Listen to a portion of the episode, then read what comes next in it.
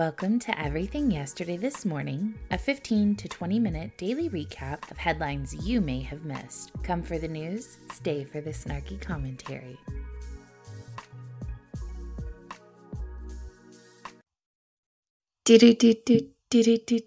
Good morning and welcome to Wednesday's edition of Everything Yesterday This Morning. I'm your host, literally Heather. Um, I don't often share local news, but I thought this was an interesting story. In Fort Wayne, Indiana, the United States, United States, I'm struggling this morning, you guys. Department of Labor's Wage and Hour Division has fined Fort Wayne-based Dairy Queen operator H and H Coldwater forty-two thousand five hundred seventy-two dollars for child labor violations. They operate eleven Dairy Queen franchises in Indiana and Michigan, and officials say that one hundred two minors, ages fourteen to fifteen, were working in violation of the Fair Labor Standards Act regarding working hours and time standards. Um, and that happened in Fort Wayne, Indianapolis, Bluffton, Decatur, and Sturgis, Michigan. The statement provided by the Wage and Hour Division District Director Patricia Lewis said, quote, franchisees like H and H Coldwater provide teen workers an opportunity to learn customer services and other skills that prepare them for successful careers. But as employers, they have an obligation to ensure child labor laws are followed. Child labor laws protect teens' health and ensure their first job experiences are positive and manageable with schooling and other commitments. The F L S A prohibits fourteen and fifteen-year-old employees from working later than nine p.m. from June first through Labor Day, past seven p.m. for the remainder of the year. Also, they cannot work more than three hours on a school day, eight hours on a non-school day, or more than eighteen hours per week. Now, I remember growing up working in my dad's greenhouses, grueling, long hours that started before the sun came up and ended when the sun went down. The time spent in the mum fields and the greenhouses shaped my work ethic. It gave me a foundation of responsibility and accountability. When I want something, no one will ever outwork me. And I credit that drive and ambition to the water lines on a black tarp. The reason I chose this topic is because I'm curious to hear what your thoughts are.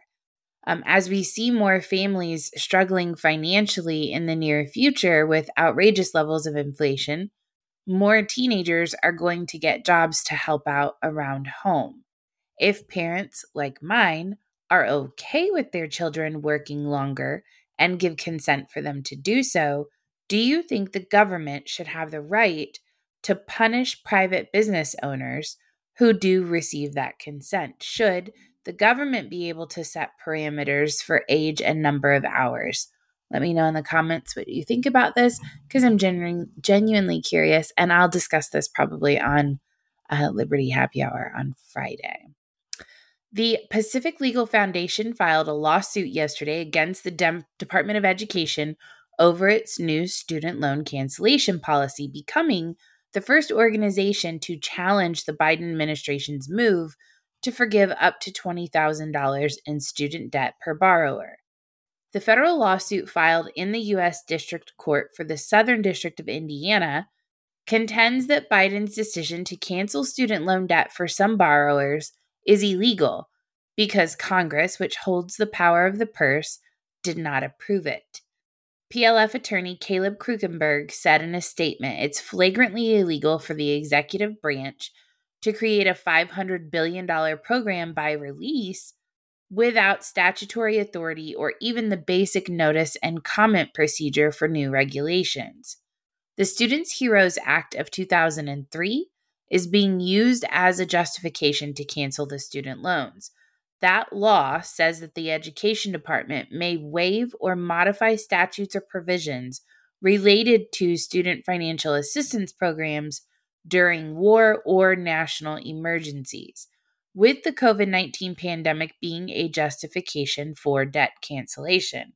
The P L F lawsuit says the cancellation policy is illegal under the HEROES Act because it is A, not necessary, and nor is it targeted at any harms caused by the national emergency. The organization's lawsuit is filed on behalf of plaintiff Frank Garrison, who is a public interest lawyer with the P L F, who's paying off his federal student loans through the Public Service Loan Forgiveness Program. Garrison says he's set to pay off his debt in roughly four years, but as a Pell Grant recipient, he would have his debt wiped out under Biden's order. If that happens, he would face a state income liability tax of around one thousand dollars, which he would not have to pay if Biden didn't cancel his debt. Indiana has a provision that treats debt cancellation as income and thus taxes it. The spokesperson for the Department of Education said that no one will be forced to cancel their student loan debt. Anyone who does not want debt relief can choose to opt out. The P L F has sought an injunction halting the cancellation policy from going into effect and a judgment preventing any further action to cancel student loan debt. Loan cancellation is unjust to those who have paid their loans or never took any out in the first place. They will make Americans more divided, as those who did pay their loans or never went to college will have a good reason to think that we no longer have a government of, by, and for the people.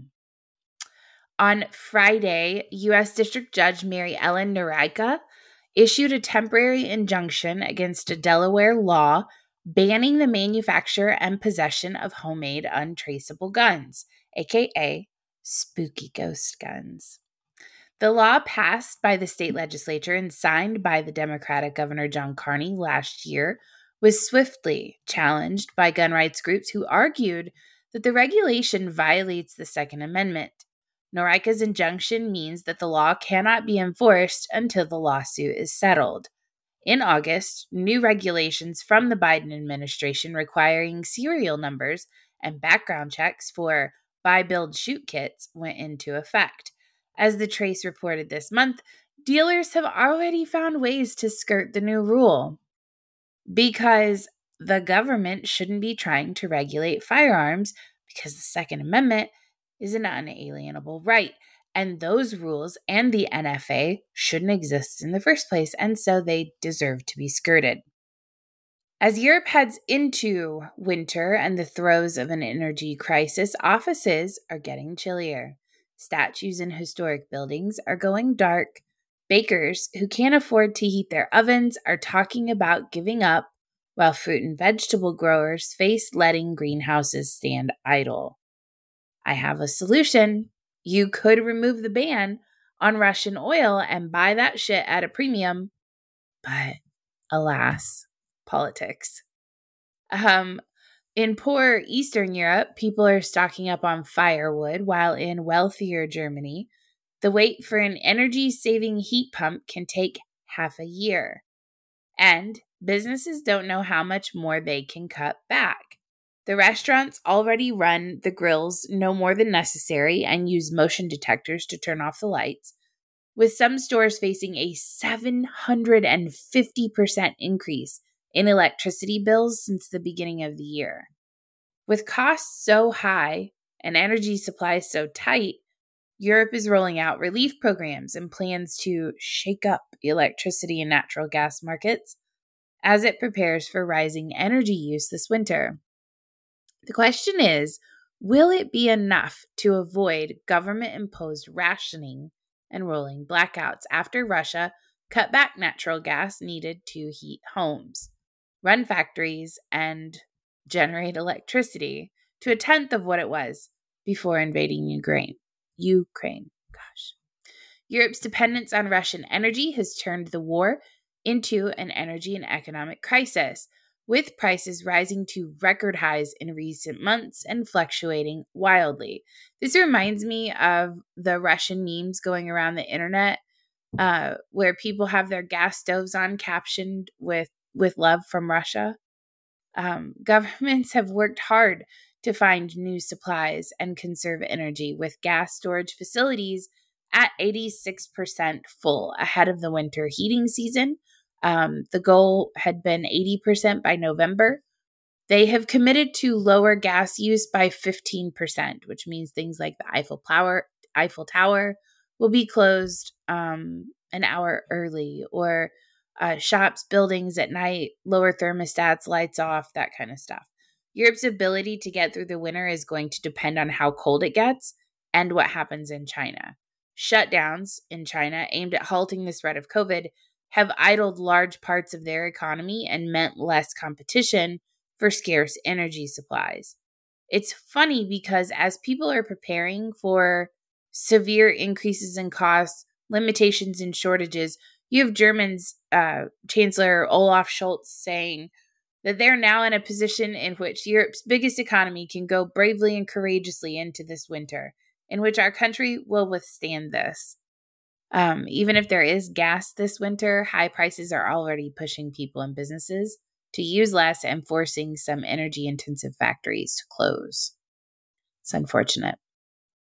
Speaking of Russia, yesterday was the final day of voting in the Russian referendums. The votes were seen as rigged and illegitimate, aren't they always? But are likely to pave the way for Russia to announce that it has annexed more territory.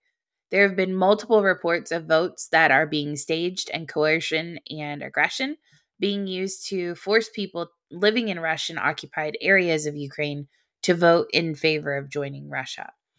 Electoral officials have gone door-to-door with portable ballot boxes from last Friday until yesterday.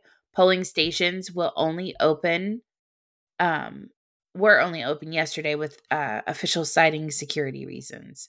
In other news, Russia has again instead said, insisted that it, ha- God, man, has a right to use nuclear weapons if its territory is threatened, and several suspicious uh, leaks have hit the Nord Stream pipelines, with experts not ruling out sabotage. European officials, meanwhile, are investigating unexplained leaks affecting both Nord Stream one and two pipelines that bring natural gas from Russia to Europe via the Baltic Sea. Both Europe and Russia have said that sabotage cannot be ruled out as the cause of damage, but the finger of blame is being pointed at Moscow. Of course it is, which is yet to directly respond to the accusations. Notably, Poland's former Minister of National Defense and Foreign Minister posted a photograph of the Nord Stream leaks with the caption, quote, "Thank you, U S A." So, um, I, I, I don't really understand the sabotage situation because Europe needs the oil and gas, so that doesn't make sense for them to destroy the pipeline. And Russia needs to sell it, you know, thinking that eventually this will all be over with. Why would they destroy their own pipeline when they could just turn it off, right? Like they can say, oh, it's maintenance again, and we're going to turn this off. I'm not... I don't understand what the incentive is for either party to do this, unless it is in fact an outside party who has a vested interest. Straight out of the Shawshank Redemption playbook, authorities were searching Tuesday for a forty-two-year-old co- convicted bomb maker who escaped from a Nevada prison where he was serving a life sentence for a two thousand seven explosion outside of a Las Vegas strip resort. Uh, Governor Sisolak ordered an investigation into the incident after he said late Tuesday that his office learned of the escapee being missing from the medium security prison since early in the weekend. Officials didn't realize until Tuesday morning. His name is Porfirio Duarte Herrera. Um, he was missing during a head count at Southern Desert Correctional Center near Las Vegas. And a State Department correction statement said search teams are looking for him. Duarte Her- Herrera from Nicaragua was convicted in two thousand ten of killing a hot dog stand vendor using a motion-activated bomb in a coffee cup on a car parked at the Luxor Hotel Casino. Prosecutors say that jealousy was the motive for the attack on the top deck of a two-story parking structure. The blast initially raised fears of a terrorist attack on the strip. Officials described him as five feet four inches tall, one hundred thirty-five pounds, with brown eyes and brown hair. Sisolak said his office ordered corrections officials to, quote, conduct and complete a thorough investigation into this event as quickly as possible. This kind of security lapse cannot be permitted, and those responsible will be held responsible. No details or specifics have been released yet with regards to how he was able to escape. Um, but, you know, I guess you kill a hot dog stand vendor with a bomb and then you're escaping prison. It's crazy. This is like made for movie, made for T V type stuff. Okay, last thing. Uh, House Democrats introduced a long-awaited bill on Tuesday. I have not read the bill all the way through yet, but I do intend to. Um, that seeks to ban members of Congress, federal judges, Supreme Court justices, the president, and others from trading stocks in an attempt to crack down on conflicts of interest throughout the government. The twenty-six page bill, titled the Combating Financial Conflicts of Interest in Government Act, would ban a slew of government officials from trading or owning investments in securities, commodities, futures, cryptocurrency, or other digital assets. Those covered by the legislation include members of Congress, their spouses, de- dependent children, uh, senior congressional staffers, the president, vice president, political appointees, judicial officers, including Supreme Court justices and various judges, members of the Federal Reserve System's Board of Governors, and the president or vice president of a Federal Reserve Bank. Individuals subject to the ban would be required to divest their holdings or place them into a qualified blind trust. The measure, however, does not pertain to investments in diversified mutual funds, U S Treasury bills, state or municipal government bills, notes or bonds, and investment funds held as part of federal, state, or local government employee retirement plan, among other types of widely held, diversified, and publicly traded investment funds. The House Administration Committee released the text of the bill yesterday, uh, Nancy Pelosi of all people, um, in February directed Zoe Lofgren uh, to draft a bill. Nancy has made her millions, though she's okay with limiting anyone else now, um, which I, I do support this, actually. I've, uh, anyway, the push to ban lawmakers from trading stocks has gained steam on Capitol Hill amid reports that members have violated laws meant to prevent conflicts of interest involving financial transactions. I promise you, it gained steam in society much a longer time ago, and we are pleased to see you catching up. In September, the New York Times published an extensive report that said that ninety-seven lawmakers or their family members traded financial assets in the past three years that could be considered conflicts of interest. Pelosi, whose husband Paul Pelosi is a venture capitalist, was at first against the idea of a ban on lawmaker stock trading, but ultimately endorsed the push in February. A bipartisan group of House lawmakers put the topic back in the news earlier this month when it penned a letter to leadership asking for a, bo- a vote on a bill reforming lawmaker stock trading. Earlier this month, Pelosi said such a bill would likely come to the floor this month, but time is running out. The House reconvenes on Wednesday for the final three days of legislative business before the midterm elections. House lawmakers are scheduled to leave Washington on Friday and are not slated to return until after November. Even if there is enough time to bring the bill to the floor, it is unclear that it has the votes to pass. Um, it was reported earlier on Tuesday that House Majority Leader Steny Hoyer, who's out of Maryland, um, he sets the schedule in the lower chamber, and he expressed opposition to the to the ban on lawmaker stock trading. His spokesperson said that he hasn't seen the final legislation and will reserve uh, his decision at that time. A group of senators have also been working on separate legislation to ban stock trading, lawmaker stock trading. The bill introduced on Tuesday also increases penalties for violating the provisions of the measure. Covered individuals who violate trading or ownership restrictions would be subject to a one thousand dollars fine. If the violation continues for more than thirty days, they would be subject to an additional one thousand dollars fine plus an amount equal to ten percent of the value of the covered investment that is the subject of violation at the beginning of the thirty-day period. The same goes for those who fail to file their financial reports on time.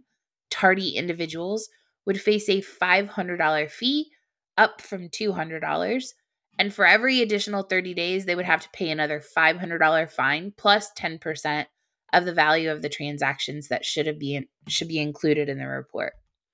Uh, the measure gives the Attorney General authority to bring civil action against covered individuals who knowingly and willfully make transactions or hold a prohibited investment that is in violation of the bill.